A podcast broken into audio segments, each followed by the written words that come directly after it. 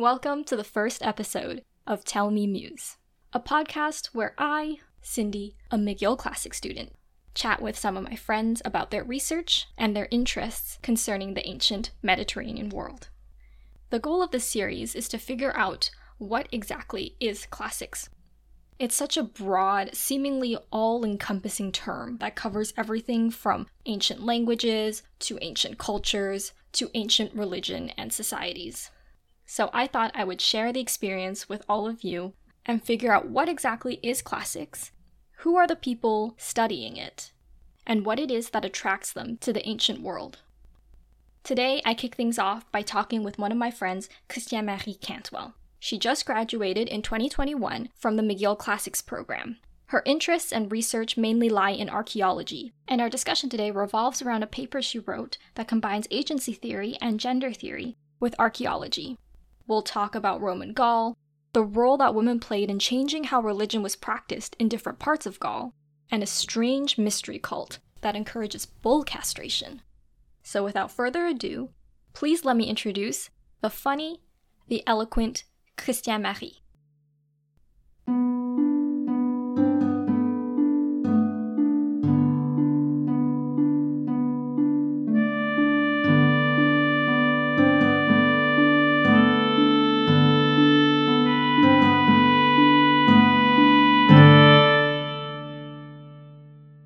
So I thought we would get things rolling by just talking a little bit about you. Who you are, what are some of your hobbies, fun facts, all of that good stuff. Sure. My name is Christiane Marie. I am a recent graduate of McGill Classics, doing a double major in classics and linguistics, class of 2021. And yeah, I'm from Montreal, Canada. I play piano. I was really involved in the piano community at McGill, and I really love my time at the department for the four years.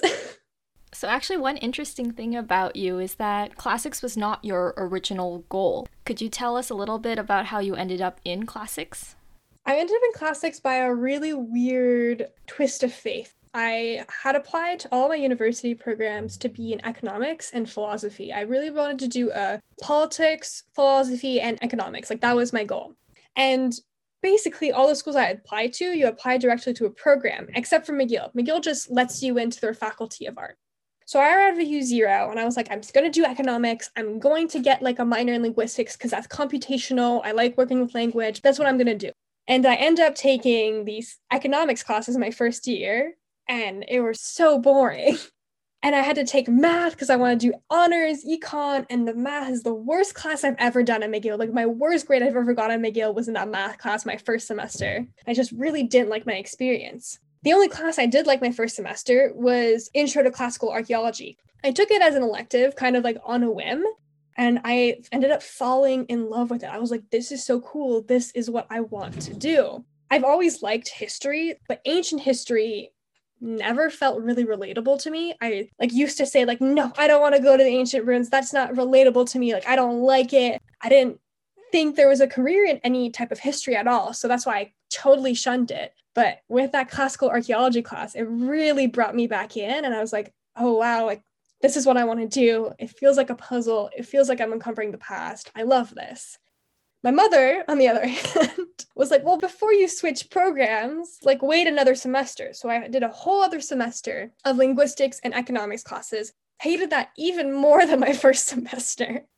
And then I had applied my second semester to go to Salapia, which is Professor Totten's field school. And I said, if this goes well, if I really love this, I'm going to declare a classics major when I come back. Lo and behold, I went, I loved it, declared a classics major, started my Latin and my Roman literature and Greek literature in the fall. And that's how I became a classics major. It was really an accident. Like I had never thought that this was something I could do it's really something that I discovered at university. And without taking that one class, I don't think I would have been here right now. So you actually got on the classics train a little bit later, so to speak. You started a year later than hardcore classicists who knew from day one that that was what they wanted to pursue. Could you speak to some of the challenges that you had to face as a result of starting a year later? For example, starting your languages a year later, or any other challenge to that degree? I mean, you definitely speak to that. You know, the languages are made technically, so yeah, you can do them in a three year program. But as people who are in the program know, most people start them in their first year, so you can have two years or at least one year advanced of each ancient Greek and Latin. If you start in your third year, you're kind of screwed. The program advisors tell you don't take ancient Greek and intro to Latin at the same time, it's too difficult. So I didn't. I took Latin, love Latin, did super well at it. I had a really great professor, I had Professor Serrois, and it was amazing. And then I was going to Salapia the summer after my second year, so I couldn't take Intro to Ancient Greek. So I had to take that my third year. So I didn't start Ancient Greek until my third year, when some people had been taking it since their first and were already like in advanced. So that definitely was a disadvantage in terms of my language skills. I think my language skills are really good. But if you're not good at languages, like one of the things is like I am pretty good at languages, and figuring out the puzzles of language, which is a lot of the ancient languages and how they're taught, you can struggle and it's going to be hard to get all your credits in the time you can. Like it was really hard for me to figure out a way to do honors. And in the end, I couldn't do it because I chose to do three years. Like if you want to pursue a path in classics, it's almost something that you need to know before you start. And I didn't know before I started. I'm not saying this is negative. Like I still really enjoy my classes and the profs I've had but it is harder. Like some people in my year did Latin in high school. Never an option for me. Like that was never a possibility that you could do Latin in high school. And so you come into a school where people have already a basis, already know all these authors like Ovid and Virgil. I'm like, I have no idea who these people are. Like I I know the name, but I can't read that and that was a bit of the, the difficulty and also i'm like more material culture than like philology so it was a bit of a push but that was my struggle starting at like i hear you the languages are definitely a huge component of your degree here at mcgill but you're a great example of somebody who started in their second year and was able to still achieve proficiency in both languages I think this is a good point for us to now turn to the material culture aspect of classical studies, since this is the area of your research. Could you tell us about your experience at the dig site in Salapia? Yeah, I went twice. I went my first time. I was a just a student excavator, and that was really good. Like I really enjoyed it. It's not for everyone. You'd really discover like the idea of archaeology is really romanticized and it's so much fun. Like you're discovering things all the time. And I mean, the truth of it is not that. You'll be digging for a day and like not get anywhere, and you have to be okay with that you have to be okay with never finding something huge because you're not you're like you're you're you're going to find a stone like a pottery shard but finding like a statue i no we don't we don't do that Salapian most archaeology doesn't do that and so i think for some people it was a wake up call to what archaeology is and archaeology is hard work you wake up at five in the morning to be on the dig site at 6 a.m. You dig until nine, you take a 15 minute break, then you dig until 12, you take a 30 minute break, and then you dig until 2 in the hot Italian sun. And like I said, there's not always a big reward. There's not always like you're gonna work and then you're gonna find a great discovery. Like, no, you're gonna work and then you're gonna find a beaten earth floor. And then you're gonna clean that floor. You're gonna clean the dust off the mud. And then you're gonna take a picture of it and then you're gonna destroy it. And you're gonna repeat that over and over and over again. And so if you are expecting it to be easy work, to be glorious work, it's not that. However, I thought it was so much fun. the way the Salapia project has two phases of it, well, three actually. It has a medieval site, it has a late antique site, and also has a field survey project. And I started off on my field survey. We were just walked in fields and looked at the ground and picked up stuff. And then if it was like a high concentration of stuff, we took waypoints, at the end of the day, you put it all in your GIS, your geographic services, your map. You plot it out, and like that's that's it. And I started off with that.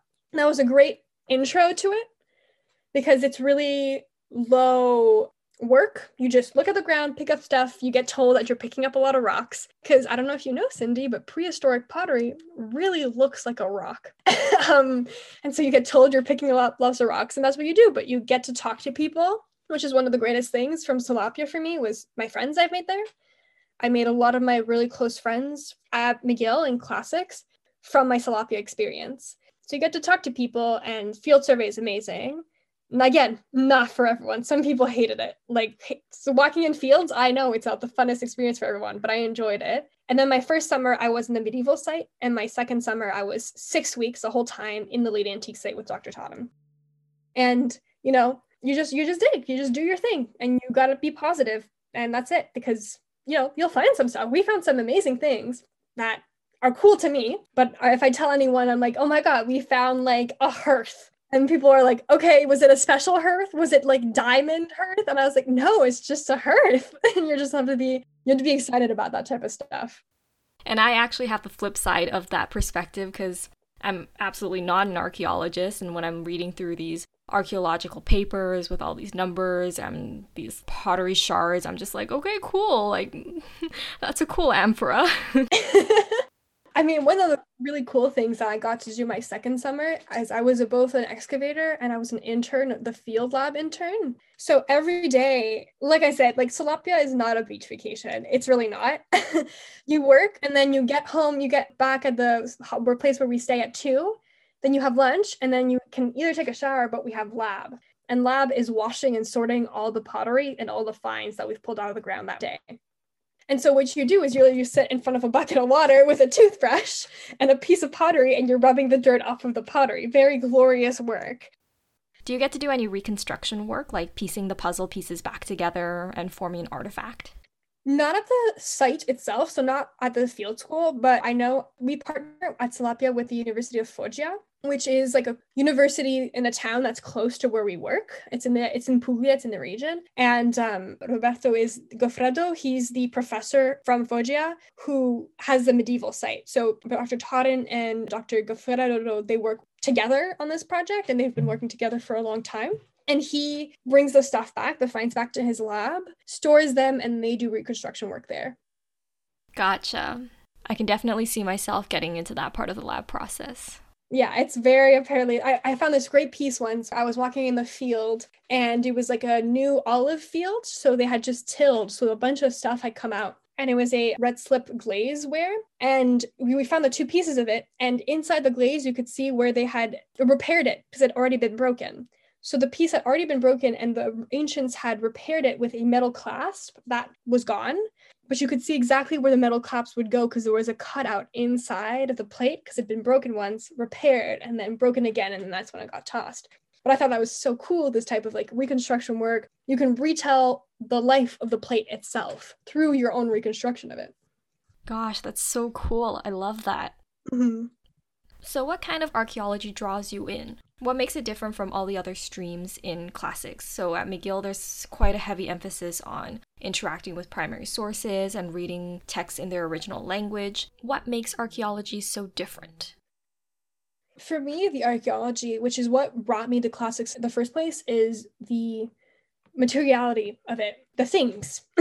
you can touch things that people a thousand years ago touched. You you know they were there. You can see what they did. You can reconstruct their lives. And that's the most fascinating part to me. You know that people touched it. And you know that it's not just the elites that touched it. You know that people of all classes could have touched this. It could have been their space. They experienced it which is what draws me to it the most. I'm not saying that like you can't do that with history and literature but i'm really a proponent of classics and this type of archaeology, like classical archaeology, being a multifaceted work, I don't think you can erase or take away classical archaeology from the study of the literature, from the study of like their history. I think it's all intertwined and you need to do this integrated classics. And that goes the same. Like, I don't think you can do literature studies and make an argument for how, you know, Ovid places himself in relation to Augustus without taking into account the history and to that point, without taking into account the material culture that's left from Rome, we have political signs and political graffitis from Rome itself. What does that tell us if you're trying to say, well, this was a political time and this poem, it reflects that? Well, what do we know past of the historians? Is that true? Can we retrace that? The archaeology allows us a way to confirm the historians and create and bolster our history. We shouldn't use the archaeology to prove the history, but you can do independent work and pull strands from each work to create a better product, in my opinion.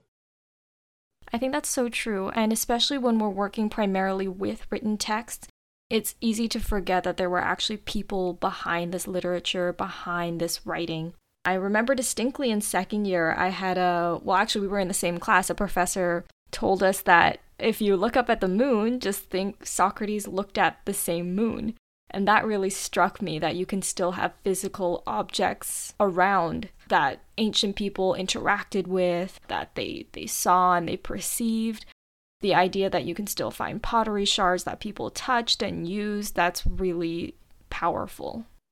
Yeah, exactly. And like it's like the idea of touching something that they touched and it really excites me just knowing that there were other people and there weren't stories. Because I feel because it's such a removed past in our collective psyche that we feel like it's so removed and there weren't people. And, you know, classics has fallen prey to people re taking it for their own goals and ends and shaping it and doing what they want with it on purpose so that only white people and white men usually can feel reflected in the ancient past. It's been a purpose to alienate others from just learning a history they're interested in, right? I don't believe that classics is the universal history. I just think it's a neat history of a time period like any other, and we shouldn't put it on a pedestal, but no one should feel alienated either from studying it. And this is actually a great point for us to now turn to talk about your research paper, because it focuses on an area that is traditionally not given the most scholarly attention in classics, and this is Roman Gaul. Could you take us through the main points of your paper and the main arguments, as well as how you ended up with Gaul as your research topic? Mm, for sure. My paper, as you said, is about Roman Gaul and specifically about the Roman social and religious effect upon the native population, the indigenous populations in Gaul. So, a bit of background to what that means. Gaul, for those who don't know, and that's totally fair if you don't know, it's like a antiquated term, is France. Basically, it's the area of France, a bit into Spain, not quite a bit of Switzerland, uh, Belgium, and up into the Netherlands. And so that's what they called Gaul, and it was a Roman province, first conquered by Caesar in the 50s BC, and then continually conquered into the 120s until it just became a Roman province, like any any other between quotation marks. I'm interested in Gaul because not a lot of stuff is said on it. And honestly, there's two threads of how I got interested in Gaul. Number one is that I was looking for something to study, and you're always told, well, what's the past scholarship and what are you doing new? I was like, well, I can't say anything new about Pompeii, can I? Like, I yes, you can, but as an undergraduate, I felt like I couldn't. So I'm like, well, what do I like? What has not been studied much, and what do I like? And I fell upon this paper by Elena Widgodner, who is a PhD student or early faculty at University uh, Arizona State out in Tempe, Arizona. And she wrote a paper on the votives, the votive tradition in Gaul, and body part votives. Body part votives are little statues of human body parts that are dedicated to a god as a wish. And her paper to all talks about how men and women dedicate different types of wishes different types of votives to gods, and that women dedicate more in a Roman style and men dedicate in a Gallic style. And that really interested me. And I'm like, okay, maybe there's something here. So that's one of my streams. My second one is that as a kid, I loved the comic books Asterix et Obelix. It's the story of this, like, they call it a little Gallic village in the middle of the woods that are staying strong against the Roman conquest. Julius Caesar is like a main character and they go all over like they meet Cleopatra they made a movie about it. Like it's a really big cultural francophone phenomenon. And I was kind of like well why don't I do Gaul? Like I've read so much about it. Like you know it's been part of the culture that I've consumed. I'm interested in it. Like this type of myth making around Gaul. And I was like okay well let's let's work on this. And of course it helps that I speak French and I can read most of the work because most of the work that's done on it has been done in French. And so it's inaccessible to Anglophone speakers. But I do speak French. And I said, well, if I want to write in English, let's do Gaul. Let's make it more accessible. Let's let's work on this. Let's, you know, let's do some stuff. And the French tradition, how the French work in their academic work is not at all how the Anglophones work. They like philology a lot more. Their archaeology is good, but much more prehistoric. And the theories they apply are not really the theories that we work with in terms of what I want to work with. that said, this is how I got interested in Gaul. And my paper is on Gaul. and women's role in changing the indigenous religion in Gaul after Roman conquest. I use two theories agency theory and gender theory. Agency theory is the idea that everyone always has a choice. I could choose right now to stop talking and not talk to Cindy for an hour. I'm not going to do that, but that's a choice. And everyone always has a choice. But our choices are conditioned based on our environments and the power we have within them. And so I could just stop talking to Cindy. But based on the environment and the social structures surrounding us, I'm not going to because the social cues say, no, we're going to keep up this conversation.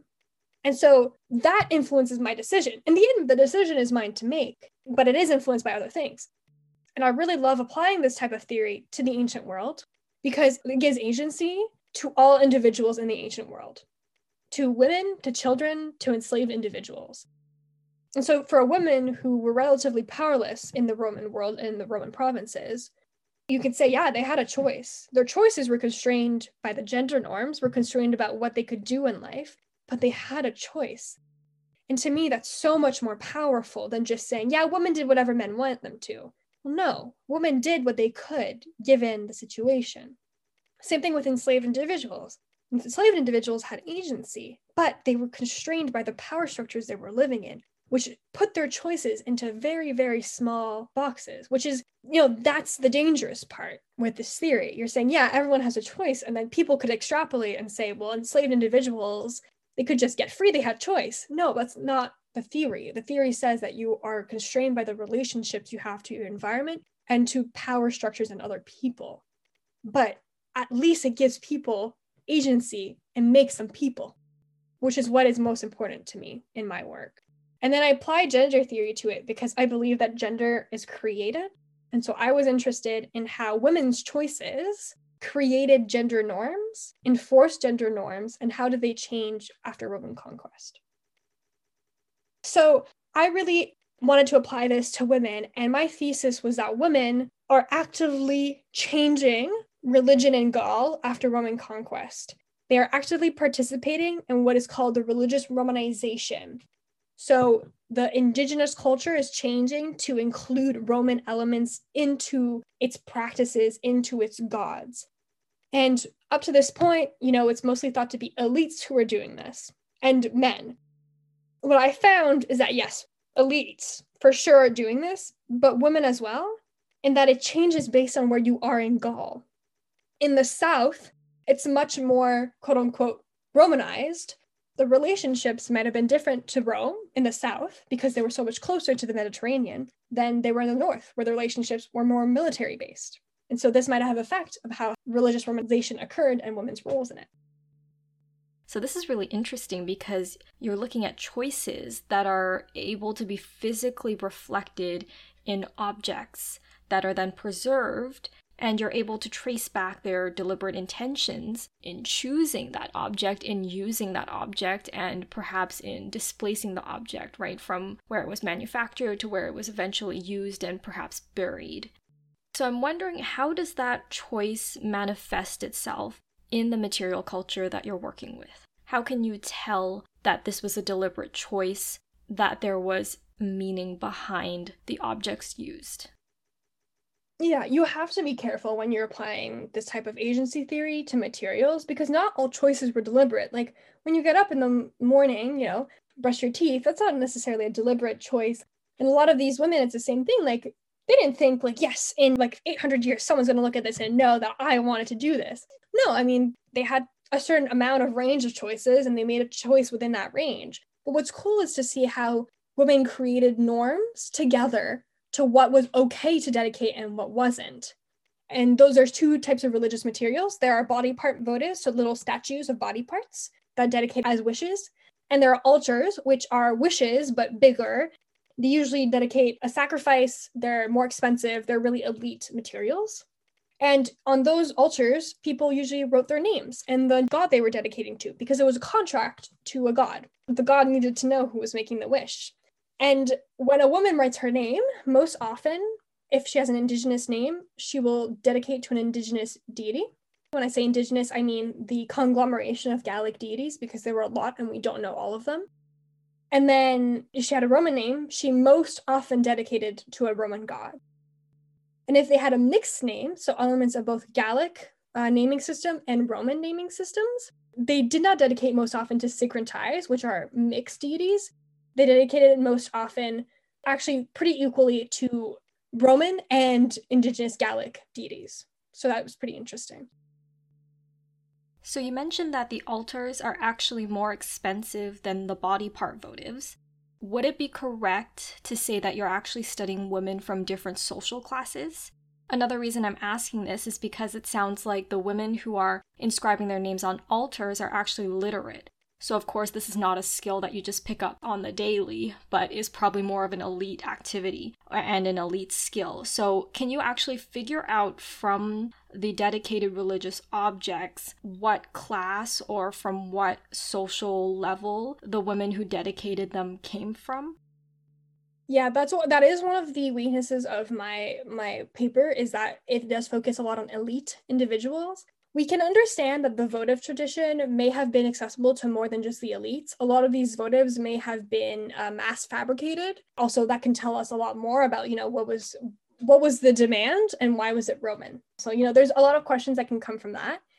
But the altars are elite. The women wouldn't have been the ones inscribing them. They'll have an artisan writing them out but you can't necessarily retrieve the class from these materials and if you can it's elite there's some things that will have to remain secret. You can't that's just the way with archaeology there's some things that you'll never know. There may have been even more votives that were just wood and that's wood votives would have been the lower class materials than the ceramic ones and then that material's just gone. Now you start and end your paper talking about one specific object a ring. What is it about this ring that makes it so special and so fascinating for you? This ring is really interesting because it's a gold ring that's inscribed inside it that was dedicated to Sirona, who is the uh, goddess of the Seine River, in a well, like in a spring. So it was a wish dedicated to a goddess, uh, maybe for healing, maybe for good luck. We don't know. It was just a wish. And it tells the woman's name, Clementia Montiola. That was her name. And she wrote it inside the ring and she dedicated the ring to the water deity for a wish. And it's really interesting because it's the only gold ring that's been found in all of Gaul, so in the four provinces of Gaul. And it really changes from the norm of dedication in these spaces. Where this ring was found, a bunch of body part votives were found. I was really interested by why did Clementia Montiola choose to dedicate a ring and not a body part votive? And questioning ourselves about this ring is a good starting point to question ourselves about the entire assemblage of women's religious materials. Like, why did they choose body part votives and altars? Couldn't they have not adapted other Roman practices? Because the golden ring was a Roman practice as well. And to me, this ring symbolizes that, yeah, it was just choices. This woman chose to dedicate a ring. She didn't want a body part votive. She thought for some reason that it wasn't going to work for what wish she wanted she chose to dedicate a ring. And it's her choice that left us this material. Other people, other women, chose to dedicate body part votives. But what if all of a sudden everyone had said, oh, look, she dedicated a ring. Maybe her wish will work better. And everyone started doing it. And then we'd have thousands of rings. It's one choice can affect the change, but only if others buy into it and make choices similar to them. That's how traditions are perpetrated, if you think about it every year we choose to celebrate Christmas. One year everyone could stop and there would be no more Christmas, but we all choose to keep doing it. And so these are the types of traditions. And so in Roman Gaul, what we see is that women as a group chose to change how they dedicated. And that's leaving us with different materials. But the ring shows us that could have been a different choice. Just drawing in a contemporary example here, I can't help but be reminded of a social media phenomenon where you see on TikTok and on Instagram these trends going around. So you get the same background music and people do the same dance moves or the same actions to it. I mean, each trend starts from somewhere. Someone was the first creator. And if it catches on, that just means more and more people are jumping on board. And then you sort of have a phenomenon that's bigger than the individual who started it. But that doesn't negate the fact that the original action was somebody's choice. Exactly, exactly. Now, just to wrap up our conversation here on your research paper and on Gaul, this is a bit of a bigger question, but I am interested in hearing your thoughts. How does your paper and your research in general contribute to discussions about Romanization and about cultural change in Gaul? I mean, I don't want to say it's re- it doesn't revolutionize the field. What I do like about it is that it's bringing back personal decisions and personal experiences of Roman conquest and Roman rule into the conversation. Romanization is a really loaded term. It's been there, done that. People have been fighting about what it means and how it's done for decades. And so I use it with a grain of salt. What to me Romanization is, is cultural change. And how do cultures change? People change their culture. Culture doesn't exist as a third party. People shape it, people mold it, people use it. And so for me, by using agency theory, we're bringing it back to the personal. We're bringing it back, well, what are the agents and who changed it? And, and it's also this idea of not giving the Romans too much power. The, did the Romans change the cultures when they conquered? Yeah. Did they do it on purpose? We're not too sure, but they definitely did something to change the culture. But then the indigenous also were in charge. And then in the 90s, there was this whole conversation that Susan Alcock really loved is local elite or in local resistance models. So, you know, we talk about Greece when it was taken by Roman, the Romans, didn't change that much, wasn't Romanized. And everyone was like, it's because the Romans, they just had so much respect for Greek culture. And then, like, Susan Alcock was like, actually, maybe we can give the Greeks more agency in keeping their culture alive. Some people have bought that again too far and saying the Romans didn't do whack, they didn't do anything. It wasn't their fault the culture has changed. It was all the indigenous changing their old culture to fit in. And that doesn't ring that true to me. Like, really, like their culture they've been practicing for hundreds of years, their religions, are they really going to give it up at the drop of a hat? What happened? And I think it's a conversation. I also think there's a conversation to be had about what the Gauls had on the Romans, the impact on Roman culture. And that's starting to be researched a lot. Like, so there's some really great scholars on it, but I'm really interested in that. How did the provinces impact the Romans who were there. It's not a one way street. And that's what I also hope to do further in the future. Yeah, so now is actually a good time for us to jump over and talk about your future plans because next year you're starting a very exciting master's degree at Cambridge University. So, first off, congratulations. Thank you so much. So, do you know if you're going to stick with Gaul or perhaps move on to a different subject? What are your thoughts? I'm planning on going full throttle with Gaul. um, the research proposal I submitted, the one I got accepted with, is about the Taurobolium in Gaul. And actually, the whole reason I was able to do this research proposal and propose this project is because of my independent study. When I was studying about, I was doing this project that I talked about, I had this huge spreadsheet and I had the name of the person who dedicated the altar, what goddess deity did they do it, what year, blah, blah, blah. I started noticing a lot of like dedicated for the Taurobolium, like Fecit Taurobolia. I was like, what is this? Like Taurobolia? I like never heard of this before. So I Google it. Google gives me baptism by blood. And I'm like, um, okay. And so I was like, what is this? Like, why is there so many in Gaul? Like, women are, there's like 14 women who dedicated to, to the Taurobolia in Gaul. I started doing more work and I talked to Professor Heidi Wendt about it. And there's two traditions. Prudentius, who's a Christian writer in the fourth century AD, says it's a baptism of bull's blood. But it's actually a Mithraic rite, and it's cutting off the testicles. It might, so actually, no one really knows what it is because it was a mystery cult, so no one actually really knows what happened. But cut off bull's testicles and dedicate those so Bona Dea the goddess Bona Dea Magna Mater, as she's also called, has eunuch priests. And it is said in some circles that a Taurobolium is the dedication of bull testicles to this goddess to represent a dedicant's will to be praying to her without going the whole way because it was un-Roman to not have your testicles. But the problem is, why are women participating? Because if it's supposed to be like you're becoming a eunuch, women couldn't become eunuchs. So I did a little more digging. Turns out it is only in Gaul that women can practice the Taurobolium. And no one knows why. And the Taurobolium also is practiced in Gaul to a degree unmatched except Rome itself. Why in Gaul is this ritual so popular? And why can women participate? What happens to the ritual so that women can participate? And that's what I want to study.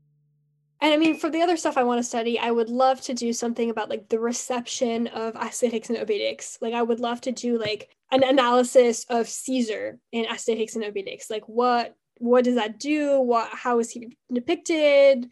How can that tell us about the francophone psyche and res- understanding of classical world? That's really interesting to me as well. Actually, I think I've seen even a movie adaptation of Asterix and Obelix on Netflix. Oh, there's a whole park, like a theme park. It's no, it's a it's a huge thing. Like for me, this just reminds me of Percy Jackson because that's the reason I know a lot of Anglophone kids get into classics is reading the novels when they were younger and then realizing there's an entire field out there that studies the ancient world. So perhaps this is like a francophone counterpart to that. Kind of. I wonder. I would have to see what other people in francophone areas like. What did they know about it? But it just, it just, yeah. I really, I'm really interested by us, this kind of reception of it as well. Now, moving on from bull castrations and the bizarre dedication ceremonies to the Magna Mater, is there any advice that you could give to students who are interested in classical archaeology or any tips that you can share having completed the program yourself? Yes, I would say one thing I regret not doing is an archaeology minor, an anthro minor. I would recommend maybe taking a minor so you can take archaeology of other spaces because knowing about how other spaces are excavated is really helpful. And I would say if you're interested in archaeology, get to know Dr. Totten. she is an amazing prof. Take Intro to Classical Archaeology as soon as you can. And if you can, go on Salapia. Find digs. You can go on the um, American Archaeology Association website. They have a map where usually a bunch of field schools put up ads and ask for people to join them.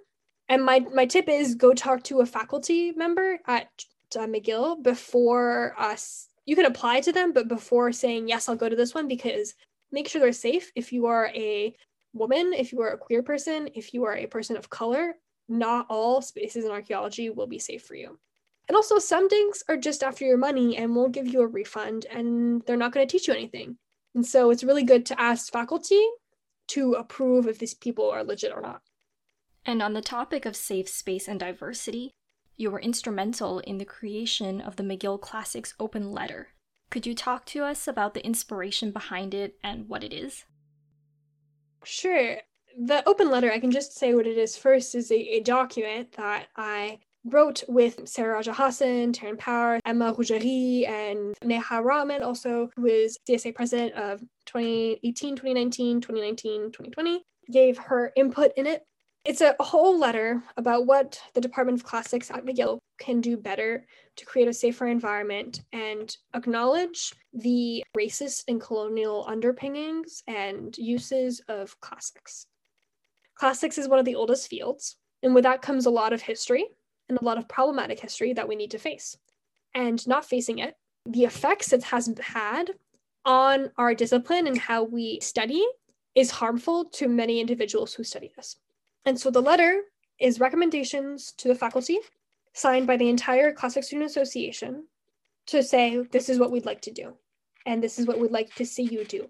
Included in it is more support for language learning, more diverse classes that don't focus just on Rome and Greece, more diverse faculty, more diverse outreach to high school students, to CEGEP students, to students who don't know that this is a career path and don't see themselves represented and it came out of the conversations last summer following George Floyd's death and all of the Black Lives Matter protests.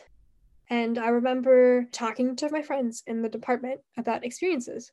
And I was already thinking about it and what I wanted to do for it. And I knew that I couldn't write it alone, mostly because it's not my place to write it alone, because some of the experiences that my friends had had, I've never had. It'd be disingenuous of me to write it alone. And that's how it started.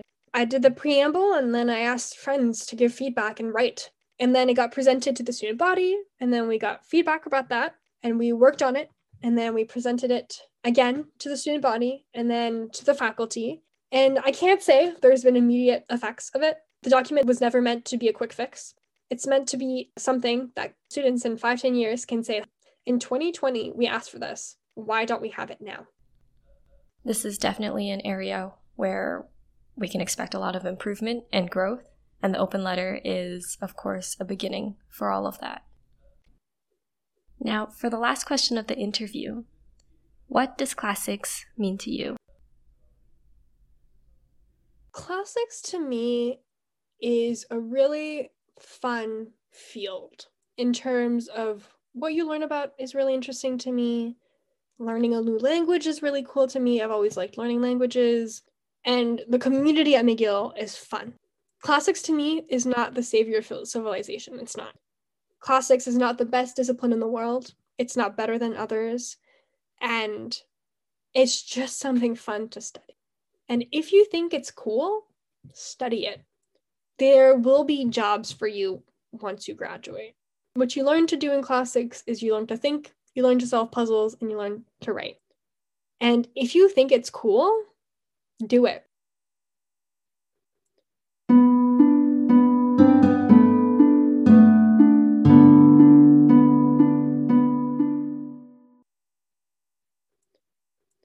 This is my conversation with archaeologist and 2021 McGill graduate Christiane-Marie Cantwell. Tune in next episode for my conversation with Neha Raman, who has just wrapped up a master's program at Cambridge University. Cover art for the podcast was designed by Taya Kendall, music by Matthew Hawkins. I'm Cindy Zhang, and thank you for listening to Tell Me Muse.